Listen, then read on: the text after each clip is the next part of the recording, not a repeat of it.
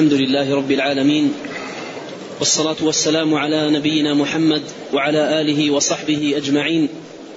أما بعد فيقول شيخ الإسلام أحمد بن عبد الحليم بن عبد السلام بن تيمية رحمه الله تعالى في رسالته العقيدة الواسطية وقوله سبحانه هو الأول والآخر والظاهر والباطن وهو بكل شيء عليم الحمد لله رب العالمين وأشهد أن لا إله إلا الله وحده لا شريك له وأشهد أن محمدا عبده ورسوله صلى الله وسلم عليه وعلى آله وأصحابه أجمعين.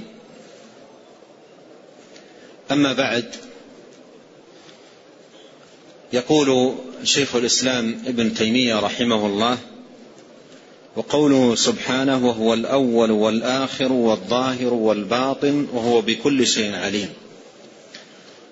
قوله وقوله هذه معطوفة على ما سبق أي ويدخل في جملة ما جمع الله أو ما وصف الله به نفسه وأثبت فيه سبحانه وتعالى صفاته وجمع النفي والإثبات يدخل في ذلكم هذه الآية الكريمة في أوائل سورة الحديد. وهي قوله عز وجل وهو الأول والآخر والظاهر والباطن وهو, وهو بكل شيء عليم وقد ذكر جل شأنه في هذه الآية أربعة أسماء حسنى وهي أسماء متقابلة وأسماء مزدوجة تذكر معا. وكل اسم منها له مقابله. الأول والآخر والظاهر والباطن. وهي أسماء تدل على كمال الله سبحانه وتعالى وعظمته وكمال تفرده جل شأنه. وكمال إحاطته عز وجل إحاطة زمانية وإحاطة مكانية. والإسمان الأولان الأول والآخر في الإحاطة الزمانية. فالله عز وجل أول ليس لأوليته ابتداء. وكل موجود وكل كائن وكل مخلوق فهو وجد بإيجاد الله سبحانه وتعالى له بعد أن لم يكن. فهو أول سبحانه وتعالى بلا ابتداء وكل موجود وجد بإيجاده. فهو الأول سبحانه وتعالى قبل كل شيء وجميع الكائنات والأشياء أوجدها بعد أن لم تكن وخلقها بعد أن لم توجد. هل أتى على الإنسان حين من الدهر لم يكن شيئا مذكورا؟ وهكذا جميع الكائنات لم تكن شيئا مذكورا حتى أوجدها الله وخلقها سبحانه وتعالى. فهو الأول الذي ليس قبله شيء الذي ليس لأوليته ابتداء سبحانه وتعالى. وكل من سواه مسبوق بعدم.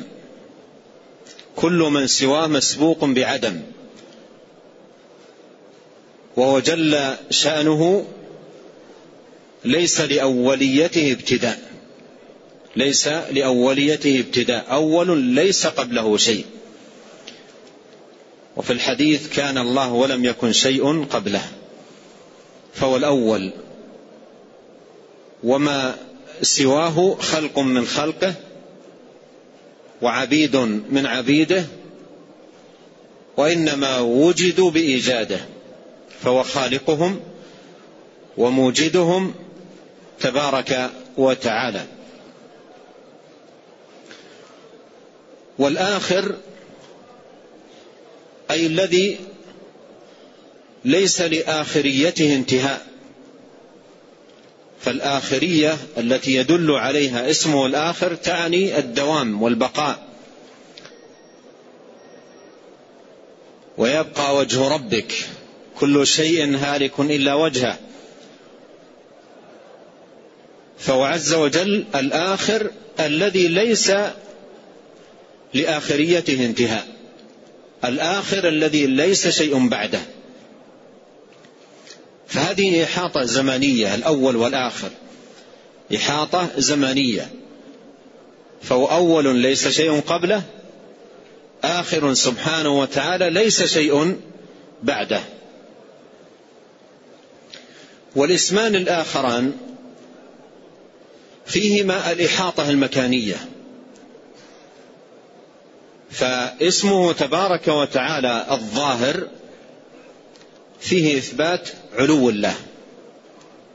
فيه إثبات علو الله سبحانه وتعالى على مخلوقاته وأنه العلي عز وجل المتعال الذي ليس شيء فوقه.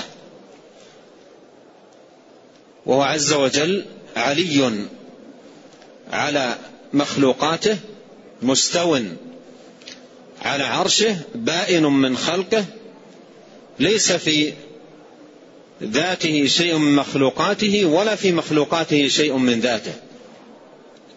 له العلو سبحانه وتعالى. والظهور هو العلو. الظهور في قوله الظاهر أي علو الله سبحانه وتعالى وارتفاعه. يخافون ربهم من فوقهم لأن له العلو سبحانه وتعالى ولهذا يدعى من أعلى.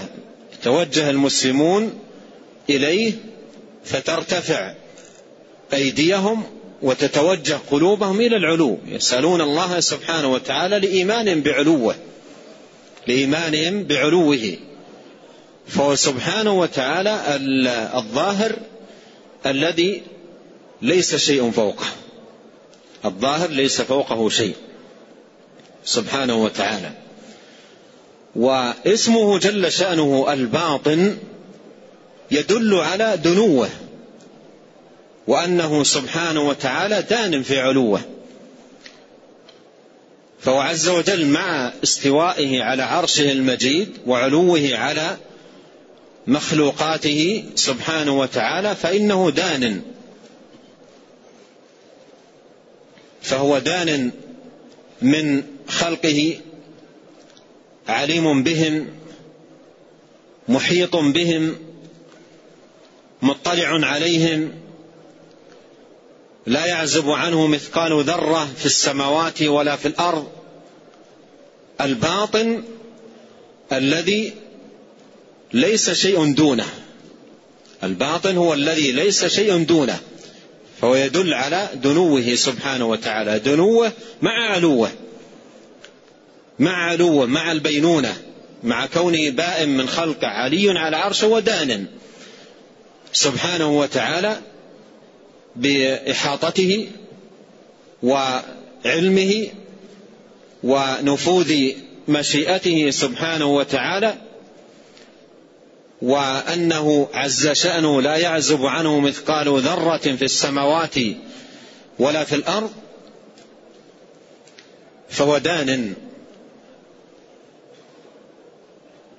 ويكون بهذا دل الحديث على الإحاطة المكانية بعلو الله سبحانه وتعالى على عرشه المجيد عز شأنه وهو المحيط عز شأنه الواسع جل شأنه وهو مع علوه على عرشه دان من خلقه فهو عال في دنوه ودان في علوه سبحانه وتعالى. وسيأتي عند شيخ الإسلام تقرير وبسط لهذا ومزيد بيان. قال هو آه، وهو الأول والآخر والظاهر والباطن. أربعة أسماء. حسنى لله تبارك وتعالى. تدل على كمال الرب وعظمته وكمال إحاطته سبحانه وتعالى بمخلوقاته.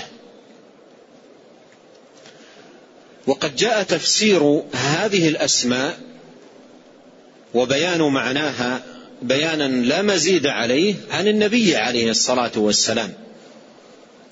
فيما ثبت في صحيح مسلم من حديث أبي هريرة أن النبي صلى الله عليه وسلم كان يقول إذا أوى أحدكم إلى إلى فراشه فليقل اللهم رب السماوات ورب الأرض ورب العرش العظيم ربنا ورب كل شيء ومليكه فالق الحب والنوى منزل التوراة والإنجيل والفرقان أعوذ بك من شر كل شيء أنت آخذ بناصيته. اللهم أنت الأول فليس قبلك شيء وأنت الآخر فليس بعدك شيء وأنت الظاهر فليس فوقك شيء وأنت الباطن فليس دونك شيء. اقض عنا الدين وأغننا من الفقر. وهو دعاء عظيم. يستحب لكل مسلم أن يدعو به إذا أوى إلى فراشه. عملا بهذا الحديث العظيم المبارك المأثور عن نبينا عليه الصلاة والسلام. يستحب للمسلم أن يأتي به كل ليلة إذا أوى إلى فراشه لينام. وفيه من كمال الذل وتمام الانكسار وعظم اللجوء إلى الله سبحانه وتعالى وأيضا استشعار عظمة الله وجلاله وكماله وكبريائه وإحاطته وكمال غناه وشدة افتقار العباد إليه. ففيه معاني عظيمة تملأ القلب ايمانا وتعظيما لله العظيم سبحانه وتعالى.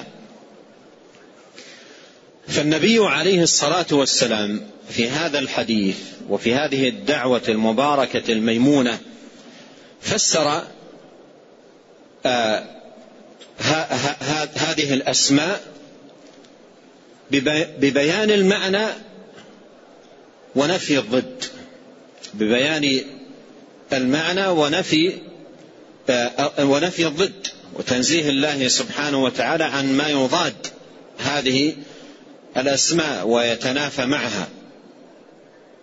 قال اللهم أنت الأول فليس قبلك شيء.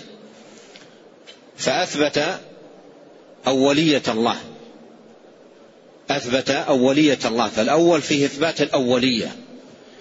ويؤخذ منه هذه الصفة الأولية. ونفى عليه الصلاة والسلام ما يضاد. ذلك قال ليس قبلك شيء. ليس قبلك شيء. لأن في إثبات القبلية انتفاء الأولية. في إثبات القبلية انتفاء الأولية فهو أول تبارك وتعالى ليس قبله شيء. كان الله ولم يكن شيء قبله كما قال عليه الصلاة والسلام في الحديث الآخر. وفسر الظاهر وفسر الآخر بقوله أنت الآخر فليس بعدك شيء. أنت الآخر فليس بعدك شيء. ففي الآخر إثبات الآخرية صفة لله عز وجل ونفى عن الله عز وجل ما يضاد ذلك بقوله ليس شيء بعدك. ليس شيء بعدك.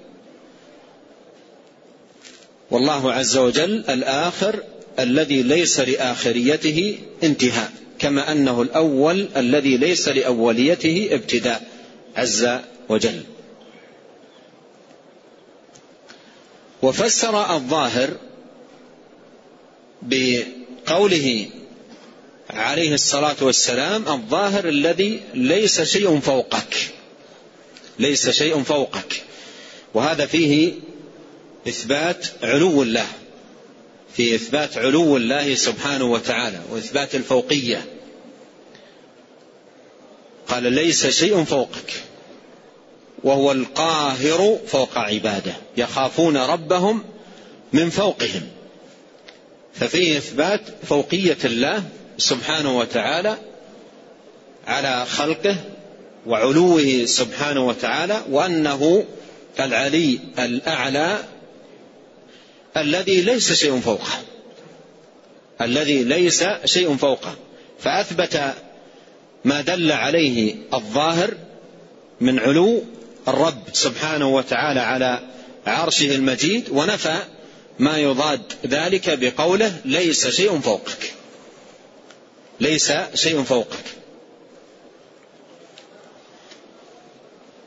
ومن لم يثبت هذا العلو للرب سبحانه وتعالى الذي دل عليه هذا النص ودلت عليه دلائل كثيرة جدا. سيأتي ذكر جملة منها عند المصنف رحمه الله تعالى وهي لا تعد بالمئات بل بالآلاف كما قال ابن القيم يا قومنا والله إن لقولنا الفا تدل عليه بل ألفان. أي علو الله سبحانه وتعالى من لم يثبت علو الله لا مناص له من إحدى عقيدتين باطلتين فاسدتين غاية الفساد. من لم يثبت علو الله لا مناص له من إحدى عقيدتين في غاية الفساد ومنتهى الضلال. إما النفي المطلق. بأن يقول آه، تعالى الله عما يقولون وهذا يقول فرقة من فرق الضلال المبطلة يقولون الله لا فوق ولا تحت ولا داخل العالم ولا خارجه ولا متصلا به ولا منفصلا عنه. وهذا عدم. هذا عدم. ولهذا قال السلف رحمهم الله قديما قالوا المعطل يعبد المعطل يعبد عدما. هذا عدم. لو قيل لإنسان صف العدم لو قيل لإنسان صف العدم لن يجد أبلغ من هذا الوصف الذي وصف به الجهمية ربهم. هذا عدم. والعقيدة الأخرى أن يقول الله في كل مكان تعالى الله عما يقولون سبحان الله عما يصفون. أن يقول الله في كل مكان. وهذه عقيدة أيضا باطلة. عقيدة باطلة. أن يعتقد أن الله في كل مكان. وإذا قال الله في كل مكان فمعنى ذلك حتى في الأخلية وفي الحشوش وفي تعالى الله عما يقول الظالمون علوا كبيرا. تعالى الله عما يقوله من لا ينزه الله سبحانه وتعالى. فالذي لا يؤمن بعلو الله لا مناص له إما هذه أو هذه. إما هذه أو هذه. والعلو لله عز وجل وصف عظيم. ونعت مجيد يليق بالرب جل شأنه. يدل على علو الله القرآن والسنة والإجماع والعقل والفطرة. كلها تدل على ثبوت العلو صفة لله سبحانه وتعالى. فاسمه الظاهر من دلائل العلو اسمه الظاهر من دلائل العلو من الأدلة التي فيها إثبات علو الله عز وجل. قال الظاهر الذي ليس شيء فوقه. ليس شيء فوقه أي علي على خلقه أجمعين. مستو على عرشه بائن من خلقه تبارك وتعالى. ثم فسر اسم الله الباطن بقوله عليه الصلاة والسلام الباطن الذي ليس شيء دونه. انتبه ليس شيء دونه. لم يقل ليس شيء تحته. ليس شيء تحته لأنه هو العلي سبحانه وتعالى. قال ليس شيء دونه. الظاهر قال الذي ليس شيء فوقه والباطن قال الذي ليس شيء دونه. مبينا بذلك عليه الصلاة والسلام دنو الله من خلقه مع علوه على عرشه. ولا منافاة. ولا منافاة. دان سبحانه وتعالى من خلقه عليم بهم محيط بهم مطلع عليهم لا يعزب عنه مثقال ذرة في السماوات ولا في الأرض. وهو, وهو جل شأنه علي على عرشه. مستو عليه بائن من خلقه سبحانه وتعالى. ولهذا قال الباطن الذي ليس شيء اللهم أنت الباطن الذي ليس شيء دونك. ليس شيء دونك. في هذا الدعاء عندما يأتي المسلم بهذه الأسماء العظيمة استشعر ما دلت عليه من جلائل المعاني وعظيم الصفات. استشعر ذلك. وفي الوقت نفسه يستشعر افتقاره إلى الله وغنى الله سبحانه وتعالى عنه. يناسب بعد هذا هذه التوسلات العظيمة أن يأتي بهذه الدعوة. اقض عني الدين. اقض عني الدين. واغنني من الفقر. وقوله اقض عني الدين أوسع معناه أوسع من قضاء ما في ذمة الإنسان من حقوق من حقوق للآخرين أموال أو ديون أو نحو ذلك أوسع من ذلك. بل في قول اقض عني الدين طلب العون من الله سبحانه وتعالى أن يعينه على أداء حقوق الله على عباده وأيضا الحقوق التي تلزمه تجاه المخلوقين فهذه أمانة مطلوب من العبد الوفاء بها. مطلوب منه الوفاء بها. قال اقض عني الدين وأغنني من الفقر ملتجئا متذللا إلى الله سبحانه وتعالى. من اللطائف التي تذكر هنا أن عادة الإنسان إذا كان محمل بديون مع انهماكه بمصالحه وأعماله ومشاغله في الدنيا يغفل عنها ينساها لا تأتي على باله. إذا خلد إلى الراحة وأوى إلى فراشه تواردت على ذهنه وبدأ يقلق وبدأ يتقلب على الفراش وبدأ بدأت نفسه تنزعج. وربما بعضهم يصبح عليه الصبح ولم ينم من القلق والانزعاج. فخير له من هذا أن يلجأ إلى الله. هذا اللجوء العظيم المبارك وهذا التذلل وهذا الانكسار وهذا الإيمان بعظمة الله سبحانه وتعالى منكسرا متذللا طامعا راجيا. و و والرزق بيد الله. والعطاء عطاؤه والمن منه والفضل فضله. فلا يليق بالمؤمن أن ينشغل بالهموم عن اللجوء إلى الله سبحانه وتعالى وتمام الانكسار بين يديه جل شأنه. وهذه الأسماء العظيمة الأول والآخر والظاهر والباطن هي كغيرها من الأسماء لها عبودياتها. وما من اسم من أسماء الله الحسنى إلا وله عبودية تختص به ويقتضيها إيمان العبد بهذا الاسم. إيمان العبد بهذا الاسم. ففيما يتعلق باسمه تبارك وتعالى الأول وقد عرفنا معناه ودلالته على أن ما سوى الله موجود بإيجاد الله. موجود بإيجاد الله. فهذا فيه افتقار الكائنات إلى الله.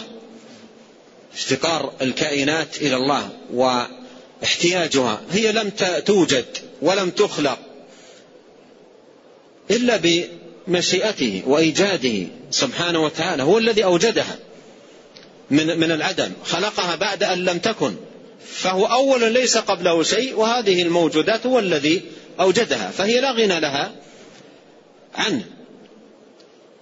ففي هذا الإيمان بربوبية الله وخلقه وإيجاده وتدبيره وافتقار الكائنات إليه واحتياجها, واحتياجها إليه.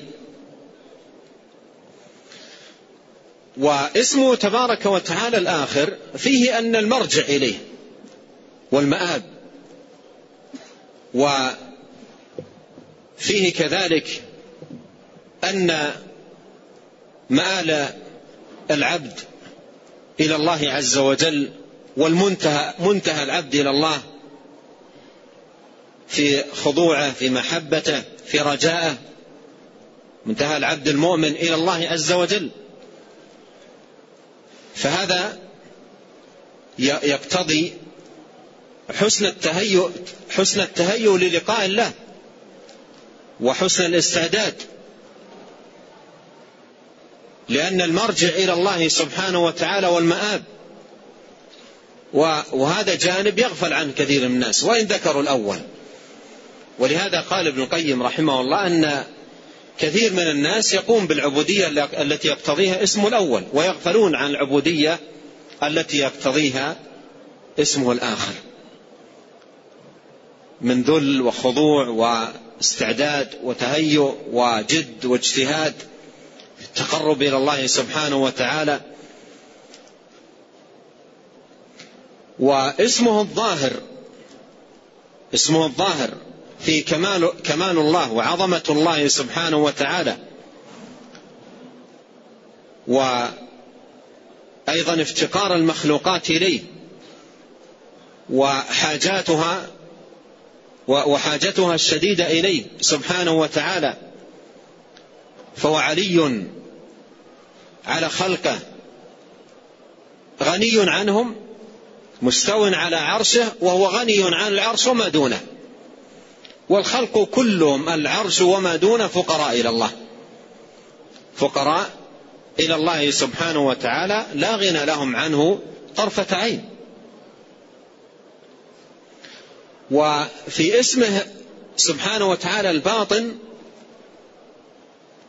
آه، عبودية تزكية النفس وإصلاحها واستشعار العبد بأن الله سبحانه وتعالى مطلع عليه وأنه لا يعزب عنه مثقال ذرة وأنه يعلم خائنة الأعين وما تخفي الصدور سبحانه وتعالى.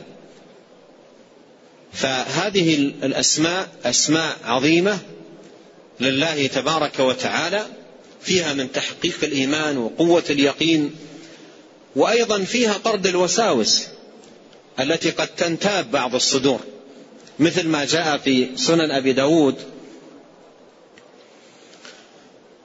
أن آه، رجلا سأل ابن عباس رضي الله عنهما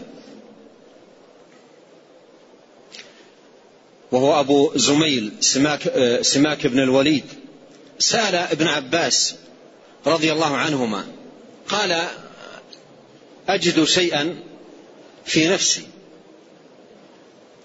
قال وما هو؟ قال لا أستطيع أن أتكلم به. يعني في وساوس في شيء من الشكوك. وهي تهجم على قلب الإنسان ولا وتدخل بدون استئذان. يجد الإنسان نفسه فجأة في متاهات من الوساوس تهجم على قلبه. فقال له ابن عباس رضي الله عنهما اقرأ قول الله تعالى وهو الأول والآخر والظاهر والباطن وهو بكل شيء عليم أرشده في لطرد الوسواس أن يقرأ هذه الآيات الكريمات وهو الأول والآخر والظاهر والباطن وهو بكل شيء عليم. وفعلا إذا قرأ الإنسان هذه الأسماء الحسنى مستشعرا معانيها وما تدل عليه الوساوس التي تنتاب القلب وتدخل إلى النفس تنطرد. يقول عليه الصلاة والسلام يأتي الشيطان أحدكم فيقول هذا الله خلق الخلق فمن خلق الله. هذا شيطان يوسوس ليضل الإنسان. إذا قرأ الإنسان عند هجمته شيء من هذه الوساوس قول الله عز وجل وهو الأول أي الذي ليس شيء قبله. من خلق كذا هذه تقال في حق المخلوق. أما الأول الذي ليس قبله شيء سؤال مثل هذا باطل أن يطرح أصلا.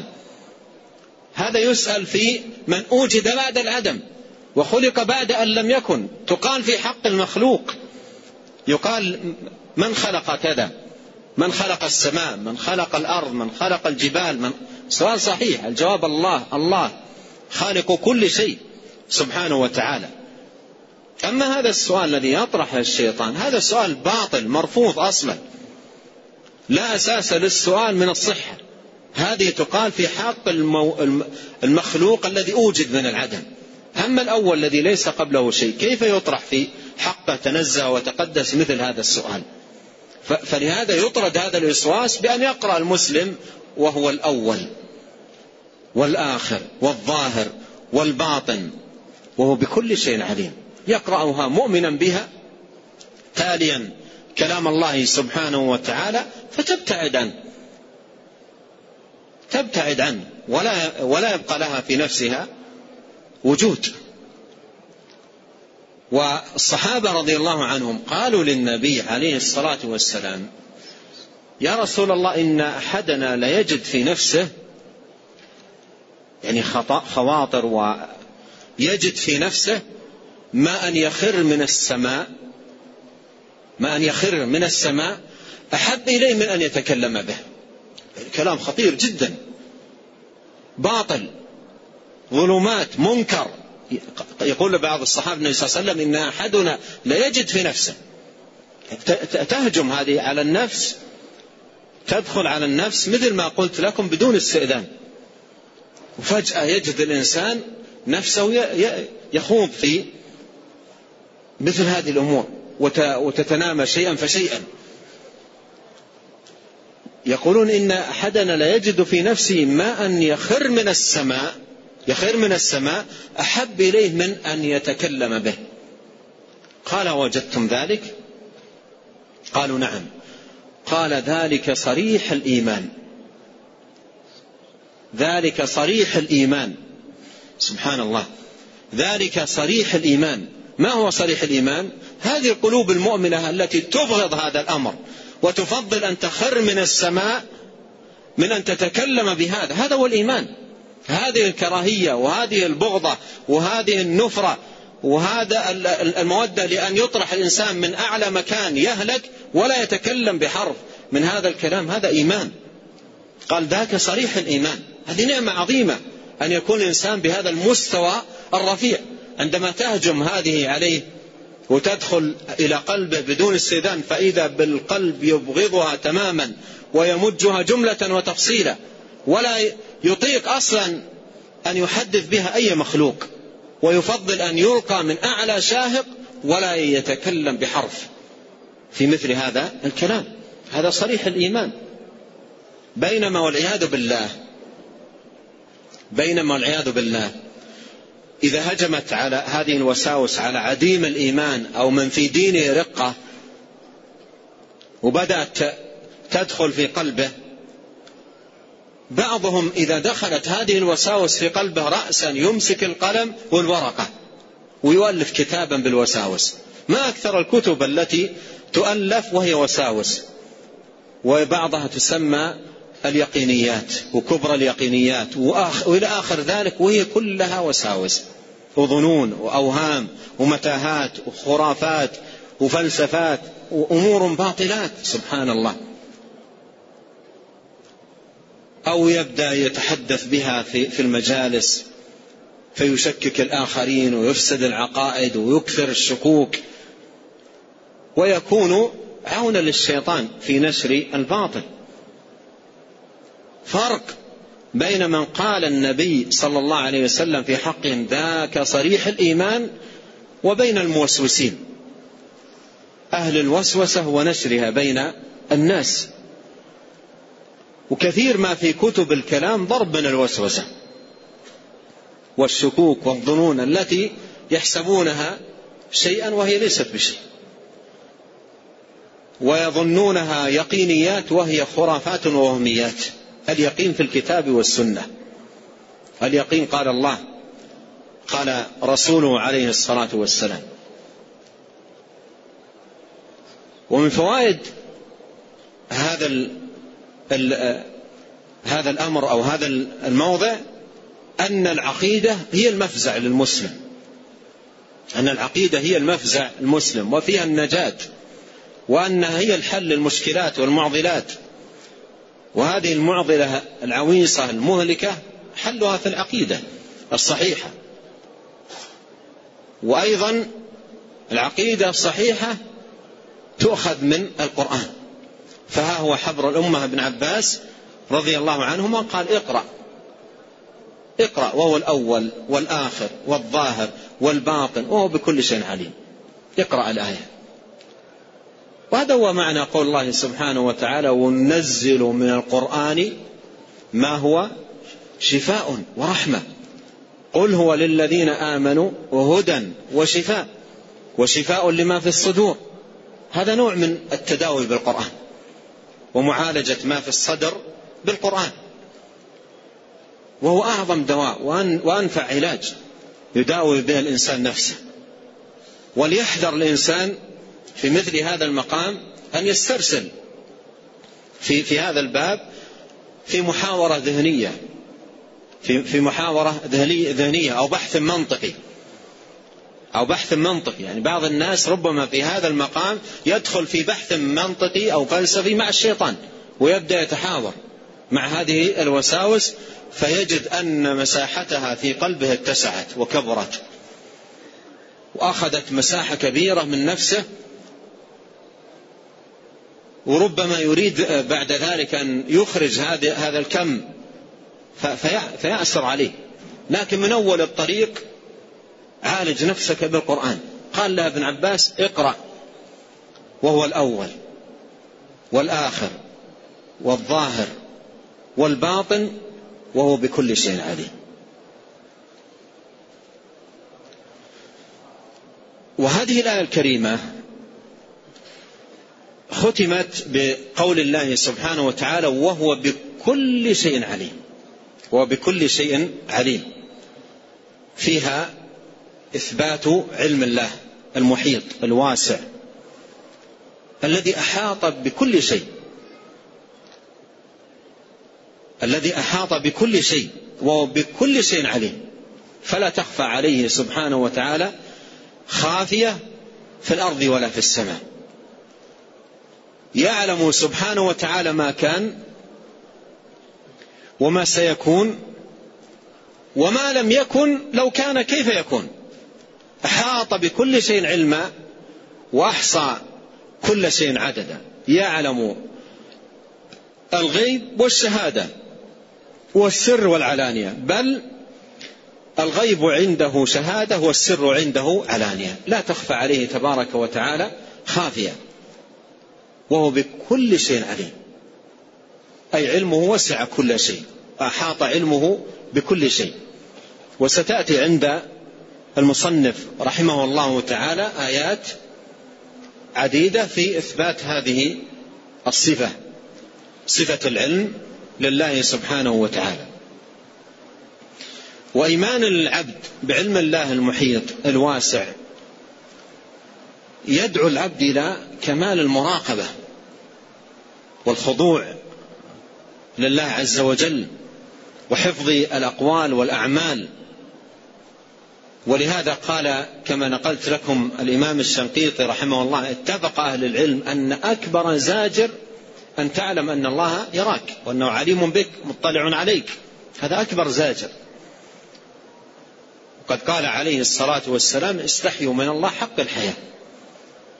فإذا استشعر المؤمن علم الله سبحانه وتعالى الواسع الذي وسع كل شيء علما وأحاط سبحانه وتعالى علما بكل شيء فهذا يدعوه إلى آه، إصلاح النفس وحسن المراقبة والجد والاجتهاد في الأعمال الصالحة والبعد عن ما نهى الله سبحانه وتعالى عباده عنه. نعم. وقوله سبحانه وتوكل على الحي الذي لا يموت قال وقوله سبحانه وتوكل على الحي الذي لا يموت وتوكل هذا أمر بالتوكل على الله أمر بالتوكل على الله سبحانه وتعالى دون غيره. والتوكل عبادة قلبية من من من أعظم العبادات. وهي عبادة تصاحب المسلم في جميع أموره وجميع أحواله الدينية والدنيوية. فهو في أمور دينه وأمور دنياه متوكل على الله. ومعنى التوكل التفويض. معنى التوكل التفويض أن يفوض الإنسان أمره إلى الله سبحانه وتعالى. وأفوض أمري إلى الله هذا هو التوكل. وأفوض أمري إلى الله يعني أفوض أموره كلها إلى الله عز وجل وذلك بأن يكون قلبه معتمدا في حاجاته وأموره وشؤونه ومصالحه على ربه سبحانه وتعالى. مفوضا أمره إليه سبحانه طالبا منه المدد التسديد التوفيق النجاح الفلاح السعادة السلامة يطلب ذلك كله من الله يفوض أمره إلى الله سبحانه وتعالى. والعبد لا غنى له عن ربه سبحانه وتعالى طرفة عين وهو محتاج أن يتوكل على ربه في كل حركة وفي كل نفس وفي كل شأن من شؤونه.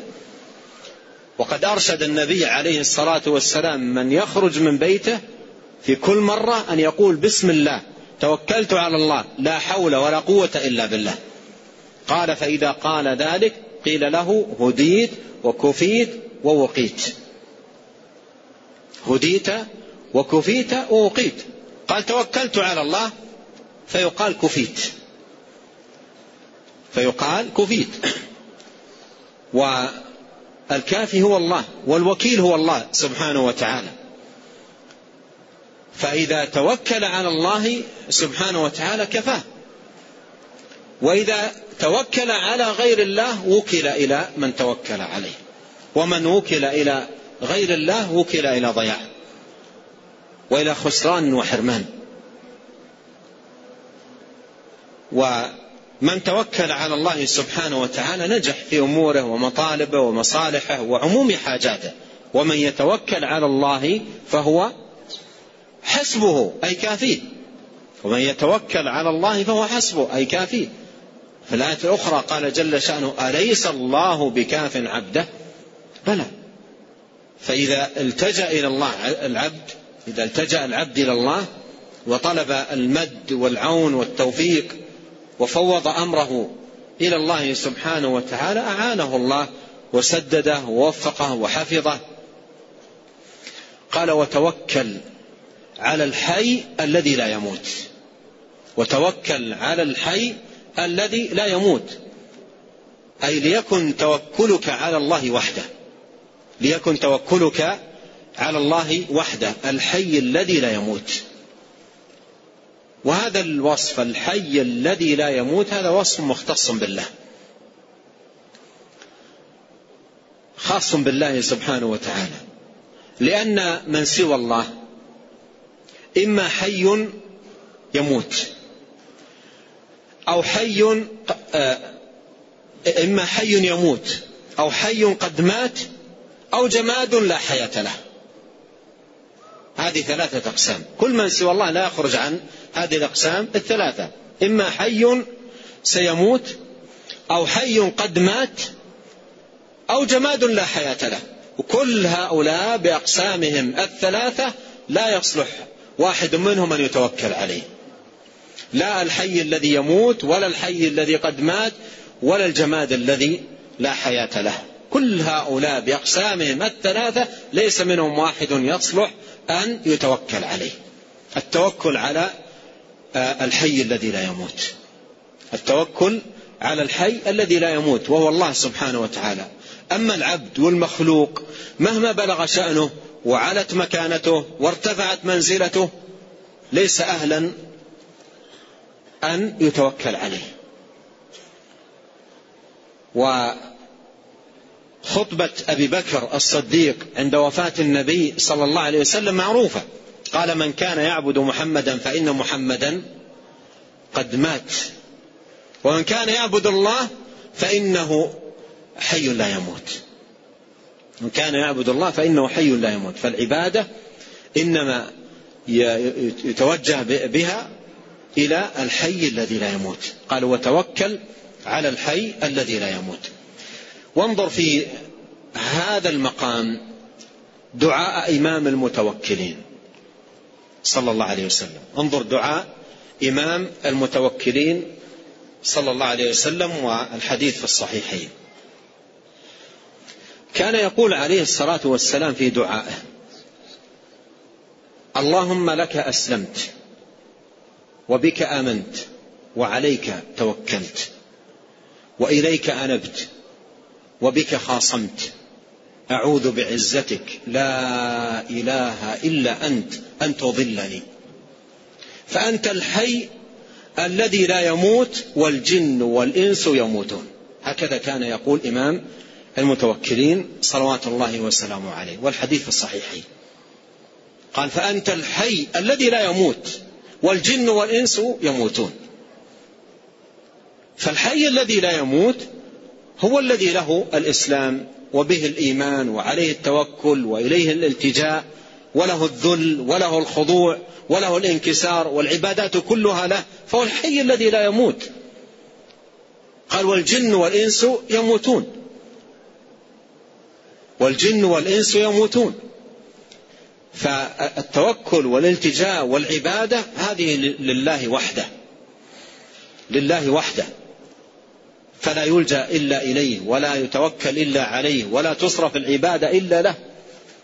قد كان عليه الصلاة والسلام يقول كما في حديث البراء إذا أوى إلى فراشه اللهم أسلمت نفسي إليك ووجهت وجهي إليك وفوضت أمري إليك وألجأت ظهري إليك رغبة ورهبة إليك لا ملجأ ولا منجأ منك إلا إليك. آمنت بكتابك الذي أنزلت وبنبيك الذي أرسلت. التجاء كامل إلى الله سبحانه وتعالى. وهذا المعنى العظيم الذي هو أعظم المعاني وأجلها توحيد الله وإخلاص الدين له وإخلاص الذل سبحانه له سبحانه وتعالى عندما يغيب عن الأذهان ويذهب عن العقول تجد الإنسان يخضع ويذل ويتوكل وينكسر بين يدي مخلوق. لا يملك لنفسه نفعا ولا ضرا ولا عطاء ولا منعا ولا خفضا ولا رفعا ولا حياة ولا موتا ولا نشورا فضلا عن أن يملك ذلك لغيره. فينكسر بين يدي المخلوق. وانظر إليهم عند الأضرحة والقباب والقبور منكسرين خاضعين متذللين. يقول بعضهم ما لي من ألوذ به سواك وليس لي مفزع إلا أنت وليس لي رغبة إلا إليك. أنا منكسر ببابك وأنا لائذ بأعتابك. ويقول بعضهم وأنا الفقير العبد الذليل بين يديك. إن لم تعطني من الذي يعطيني؟ يخاطب المخلوق يا أخوان. يخاطب المخلوق بهذا الخطاب. ويتذلل وينكسر وتنهمر عينه بالبكاء ويعرض حاجاته. أنا الفقير أنا الذي ليس عندي مال أنا الذي أريد الزوجة أنا الذي أريد أنا الذي أريد. يتذلل وينكسر تمام الانكسار بين مخلوق. من كان يعبد محمدا فإن محمدا قد مات. العبادة لله سبحانه وتعالى. ومحمد عليه الصلاة والسلام أفضل عباد الله وخير خلق الله. ولا ليس لا يستحق شيء من هذا. هذا كله لله سبحانه وتعالى. فكيف أيضا المخلوقات الأخرى مهما كانت ومهما كان شأنها؟ وتوكل على الحي الذي لا يموت. توكل على الحي الذي لا يموت. التوكل والالتجاء والخضوع والذل والانكسار هذا كله إنما يكون يتوجه به إلى الله سبحانه وتعالى الحي الذي لا يموت. أما الحي الذي يموت أو الحي الذي قد مات أو الجماد الذي لا حياة له هؤلاء كلهم لا يستحقون من العبادة شيء. سبحان الله. ثم سبحان الله. أين تذهب العقول؟ عندما يأتي الإنسان إلى حجر. إلى حجر. أو شجر. أو صخرة. أو قبة. ثم ينزل بهذا الحجر أو بتلك الصخرة أو بتلك الشجرة كل حاجاته وجميع رغباته. ويظن أن حاجته لا تقضى إلا منها. ولا تسد إلا في هذا المكان. فينكسر ويذل ويذل ويدعو ويخضع. يلجأ إلى تراب يلجأ إلى تراب وينسى رب العالمين. الذي بيده كل شيء سبحانه وتعالى. الذي بيده أزمة الأمور الذي بيده مقاليد السماوات والأرض. المعطي المانع الخافض الرافع القابض الباسط. المعز المذل مالك الملك الذي بيده أزمة الأمور ما شاء الله كان وما لم يشاء لم يكن. فهذه مصيبة المصائب وكبرى الجرائم. هذه مصيبة عظيمة جدا أن يجعل الإنسان توكله والتجاءه وخضوعه إلى مخلوق من المخلوقات. فهذه الآية آية تربي على التوحيد. هذه الآية تربي على التوحيد وتوكل على الحي الذي لا يموت. ومر قريبا معنا قول الله سبحانه وتعالى في أعظم آية في القرآن الله لا إله إلا هو الحي. ففي هذا إثبات الحياة إثبات الحياة صفة لله سبحانه وتعالى. ثم هذه الحياة التي هي صفة الله جل شأنه. حياة لم تسبق بعدم. مر معنا أنت الأول فليس شيء قبلك. ولا يلحقها فناء. مر معنا وأنت الآخر فليس شيء بعدك. فهو الأول الذي ليس لأوليته ابتداء والآخر الذي ليس لآخريته انتهاء. فحياة الله سبحانه وتعالى حياة كاملة لم تسبق بعدم ولا يلحقها فناء. وأيضا لا يعتريها نقص. ولهذا مر معنا في آية الكرسي قال لا تأخذه سنة ولا نوم وهذا من كمال حياته. هذا من كمال حياته. والنوم علامة الضعف. النوم علامة الضعف علامة الفقر علامة الحاجة علامة التعب النصب. الإنسان ينام ليرتاح ليذهب عنه التعب والنصب ينام ليجدد النشاط. ينام ليجدد النشاط لأنه يتعب ينصب. والإنسان ينام كثير بحاجة إلى النوم. ينام كثير الإنسان. الآن إذا كان عمر الإنسان ستين سنة إذا كان عمر الإنسان ستين سنة وينام في حياة النوم الطبيعي المعتاد يكون قد نام عشرين سنة في حياته ثلث حياته نوم. يتعب كثيرا. يتعب كثيرا يحتاج للنوم. وهذا الإنسان المسكين الذي يتعب ويحتاج إلى النوم ويحتاج إلى راحة ويحتاج إلى انظر إليهم في أماكن كثيرة يعبدونه ويلتجئون إليه ويطلبون حاجاتهم منه وهو كان يتعب ويحتاج إلى النوم ويحتاج إلى الراحة. فهل هذا الذي هذا صفته ينصب ويتعب ويحتاج إلى راحة ويحتاج إلى كيف يلجأ إلى من هذا شأنه؟ فالله سبحانه وتعالى حي حياة كاملة لم تسبق بعدم ولا يلحقها فناء ولا يعتريها نقص. ولا يعتريها نقص. حياة مستلزمة لكمال العلم والسمع والبصر وكمال الصفات. ومر معنا أن صفات الله سبحانه وتعالى الذاتية ترجع إلى هذا الاسم العظيم الحي. فإذا عرف الإنسان ربه سبحانه وتعالى بهذه الحياة وهذا الكمال وهذه العظمة وهذا الجلال وهذه الصفات التي اتصف بها الحي سبحانه وتعالى ثم أيضا فكر في حال غيره. فكر في حال غيره سبحانه وتعالى وجد من سوى الله على الأقسام التي مرت معنا. إما حي سيموت أو حي قد مات أو جماد لا حياة له. فهذه المعرفة بالله والمعرفة بمن سواه تجعل الإنسان لا يتوكل ولا يلتجأ إلا إلى الله سبحانه وتعالى ولا يخضع إلا لله ولا يذل إلا له ولا يصرف شيئا من العبادة إلا له سبحانه وتعالى. قال وتوكل على الحي الذي لا يموت. نعم. وقوله سبحانه وهو العليم الحكيم.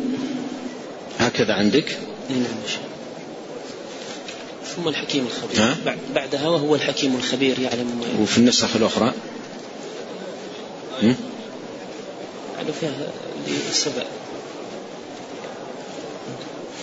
أن في بعض الطبعات يعني شيء من الاختلاف وبعضها يعني فيها سقط.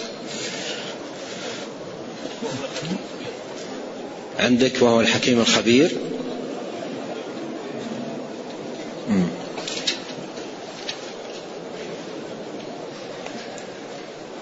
في أحد معها طبعا تكون محققة جيدا. آه، ما الذي عندك مرة ثانية؟ قوله سبحانه وهو العليم الحكيم. أيوة. ثم بعد ذلك وقوله وهو الحكيم الخبير يعلم ما يلج في الأرض وما يخرج منها وما ينزل من السماء وما يعرج فيها. لأنه وهو الحكيم الخبير يعلم ما هي ما هي متصلة بها. في سورة سبع آه التي في سورة سبع نعم هي هذه. أيوة. إذا الذي عندك مرة ثانية. قوله سبحانه وهو العليم الحكيم التي في أيوة. الحليم والثانية وهو الحكيم الخبير يعلم ما يلج في الأرض وما يخرج منها. إذا هذا هو الصواب. والنسخة التي معي ساقط منها قوله وهو العليم الحكيم.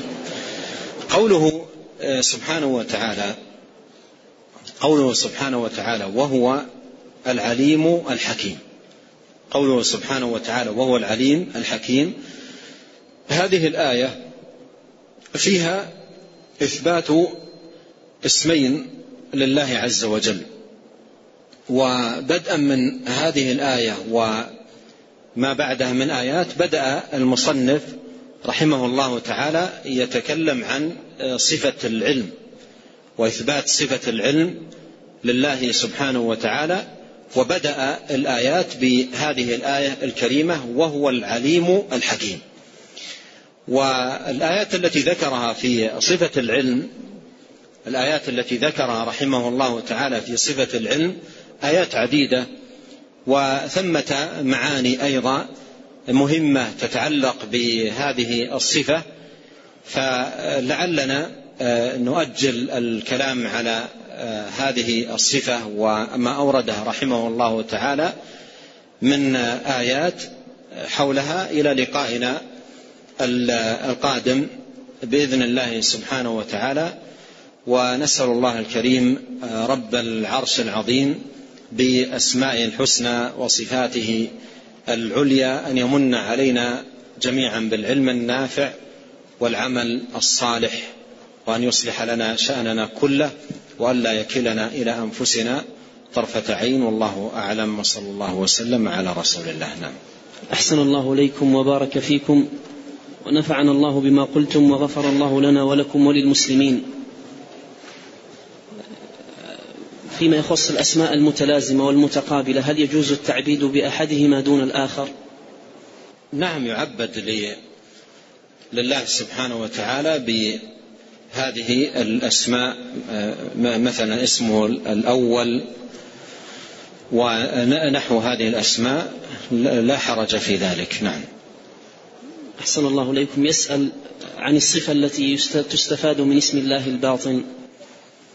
الباطن ذكرنا الصفة المستفادة من هذا الاسم ببيان النبي عليه الصلاة والسلام لذلك حيث قال الباطن الذي ليس شيء دونه. ففي هذا دلالة على البطون الذي هو الدنو.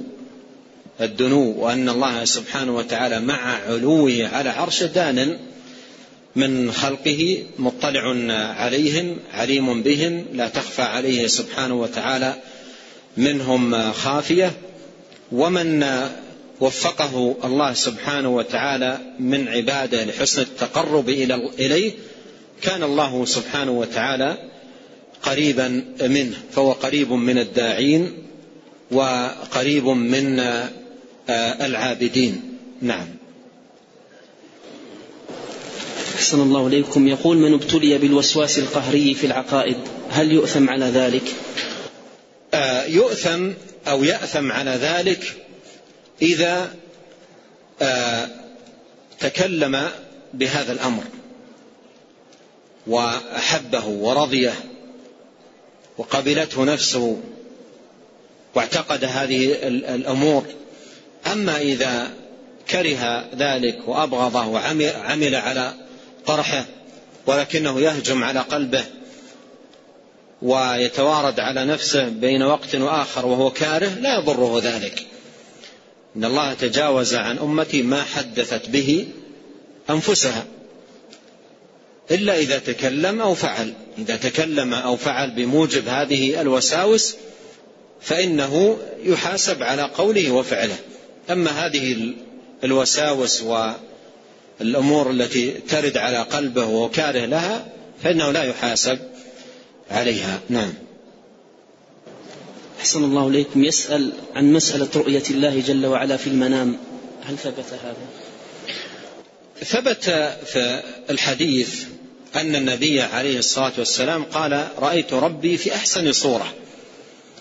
رأيت ربي في أحسن صورة. ويقول ابن كثير رحمه الله وهذه رؤية منامية.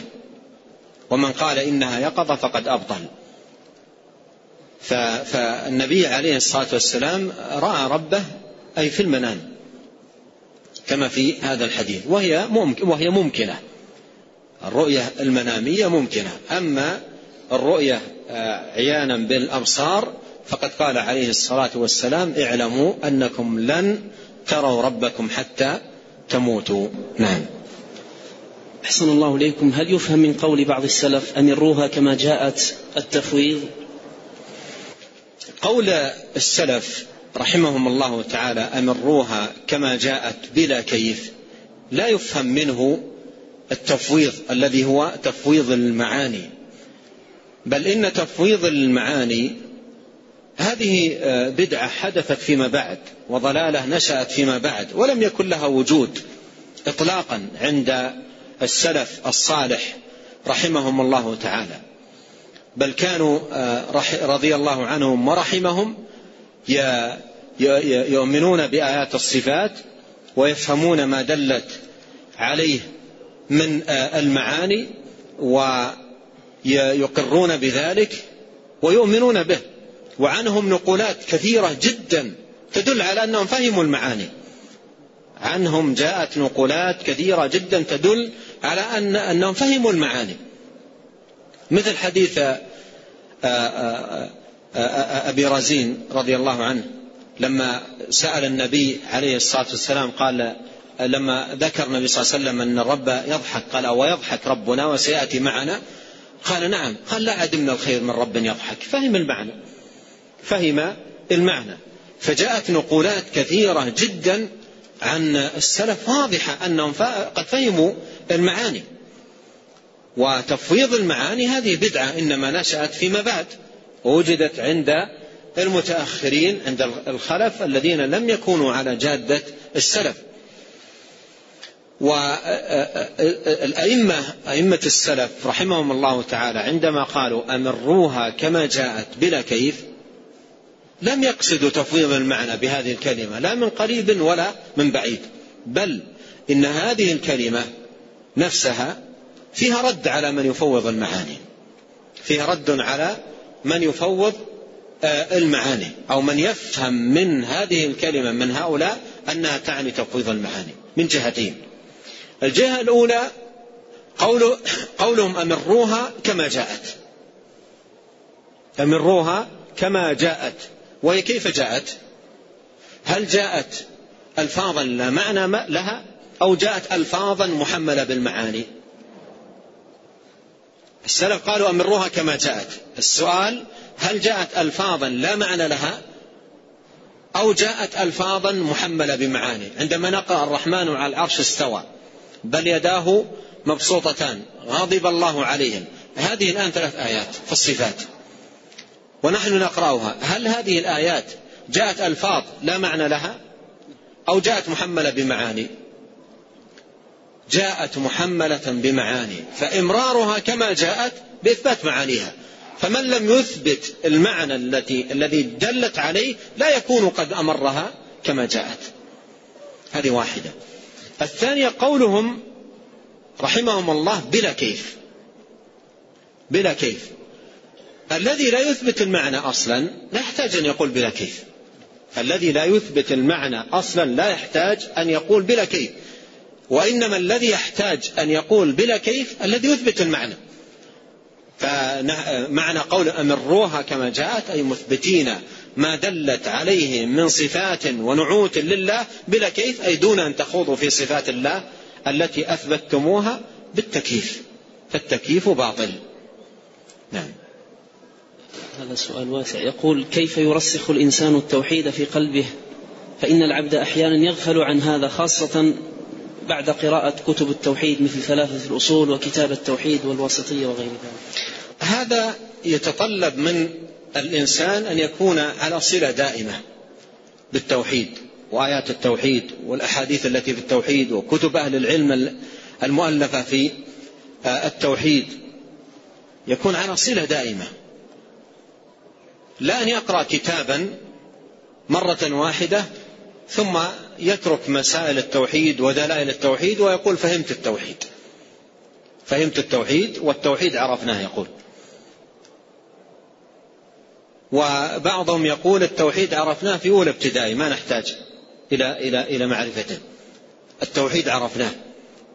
وتجده مع إغفاله له وعدم مبالاته به وعدم عنايته به يجهل وتدخل عليه من ضلالات اما الشرك أو البدع أو الباطل دواخل كثيرة بسبب جهله بتوحيد الله سبحانه وتعالى. فالعبد يحتاج إلى عناية مستمرة ودائمة وتأمل في آيات التوحيد وأحاديث التوحيد يتأملها ويتدبر معانيها وبهذا تدرك أهمية مثل هذه الكتب للأئمة رحمهم الله. لأن لأن كتب العقيدة للسلف وكتب التوحيد للسلف مهمتها أن جمعت لك آيات التوحيد وأحاديث التوحيد وأحاديث العقيدة في مؤلف واحد. فتدرسها وتتعلمها وتتفقه فيها في موضع واحد اجتمعت لك تسهيلا وتقريبا ونصحا للعباد. فهذا يدلنا على المكانة العظيمة لكتب التوحيد وكتب العقيدة. فيحتاج المسلم فعلا إلى أن يكون على آه، صلة بهذه الكتب. العقيدة الواسطية العقيدة الواسطية لشيخ الإسلام تكون على صلة بها. بعضهم إذا حفظ متن الواسطية ومر عليه في في مجلس على مثلا أحد أهل العلم قال انتهيت من فهمتها وهو ما زال بحاجة إلى عناية بها مستمرة. بعض العلماء بعض العلماء يذكرون في سيرته أنه قرأ فتح المجيد ستين مرة. شرح كتاب التوحيد. قرأه في في حياته ستين مرة. معناته كل مرة الإنسان يحتاج إلى استذكار إلى توسع إلى آآ آه، آآ آه، استحضار للأدلة استحضار المسائل استحضار للمعاني طرد النسيان والغفلة تخليص النفس من الجهل يحتاج إلى أن يستمر. ومن الناس من يتجه إلى العلم في, في, في وقت من حياته اتجاه قوي ويحصل منه نصيبا كبيرا ثم ينقطع عنه مدة طويلة جدا. بعضهم بسبب هذا الانقطاع تحولوا إلى عوام مع أن في فترة من حياته حصل تحصيل قوي جدا. فالخلاصة أن أن يعني العلاج هو الصلة الدائمة. الصلة الدائمة المستمرة بكتب التوحيد وشروحات هذه الكتب والعناية بهذه المتون ومدارستها ومذاكرتها. الإمام أحمد رحمه الله الإمام أحمد رحمه الله في في أواخر حياته رؤي ومعه المحبرة والأوراق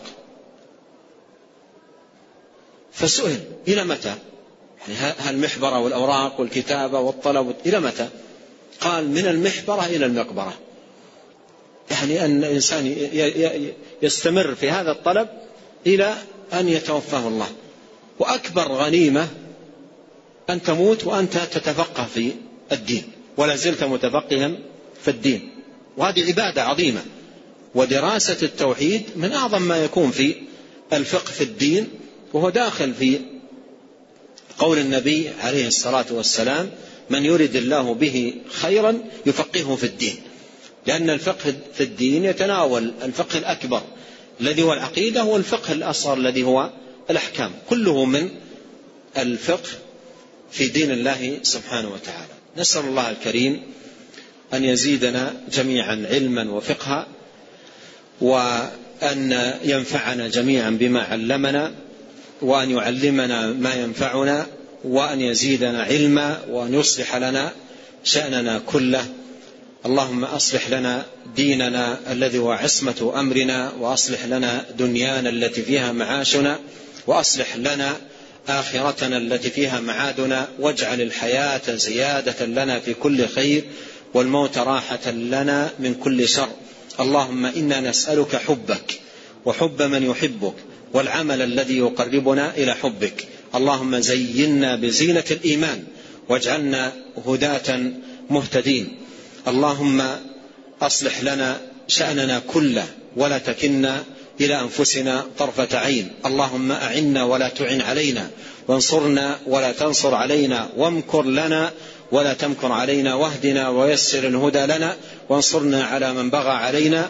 اللهم اجعلنا لك شاكرين لك ذاكرين إليك أواهين منيبين لك مخبتين لك مطيعين. اللهم تقبل توبتنا واغسل حوبتنا وثبت حجتنا واهد قلوبنا وسدد ألسنتنا. واسلل سخيمة صدورنا.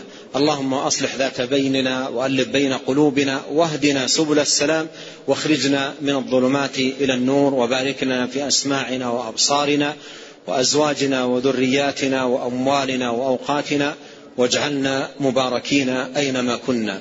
اللهم فرج هم المهمومين ونفس كرب المكروبين واقض الدين عن المدينين. اللهم وانصر إخواننا المستضعفين من المسلمين في كل مكان كلهم ناصرا ومؤيدا وحافظا ومعينا. اللهم وأعذنا والمسلمين أجمعين من الفتن ما ظهر منها وما بطن. اللهم إنا نسألك الأمن والإيمان والسلامة والإسلام والمعافاة يا ذا الجلال والإكرام. اللهم اقسم لنا من خشيتك ما يحول بيننا وبين معاصيك. ومن طاعتك ما تبلغنا به جنتك ومن اليقين ما تهون به علينا مصائب الدنيا. اللهم متعنا بأسماعنا وأبصارنا وقوتنا ما أحييتنا واجعله الوارث منا واجعل ثأرنا على من ظلمنا وانصرنا على من عادانا. ولا تجعل مصيبتنا في ديننا ولا تجعل الدنيا أكبر همنا ولا مبلغ علمنا ولا تسلط علينا من لا يرحمنا. سبحانك اللهم وبحمدك. أشهد أن لا إله إلا أنت. أستغفرك وأتوب إليك. وصلى الله وسلم على عبده ورسوله نبينا محمد وآله وصحبه أجمعين.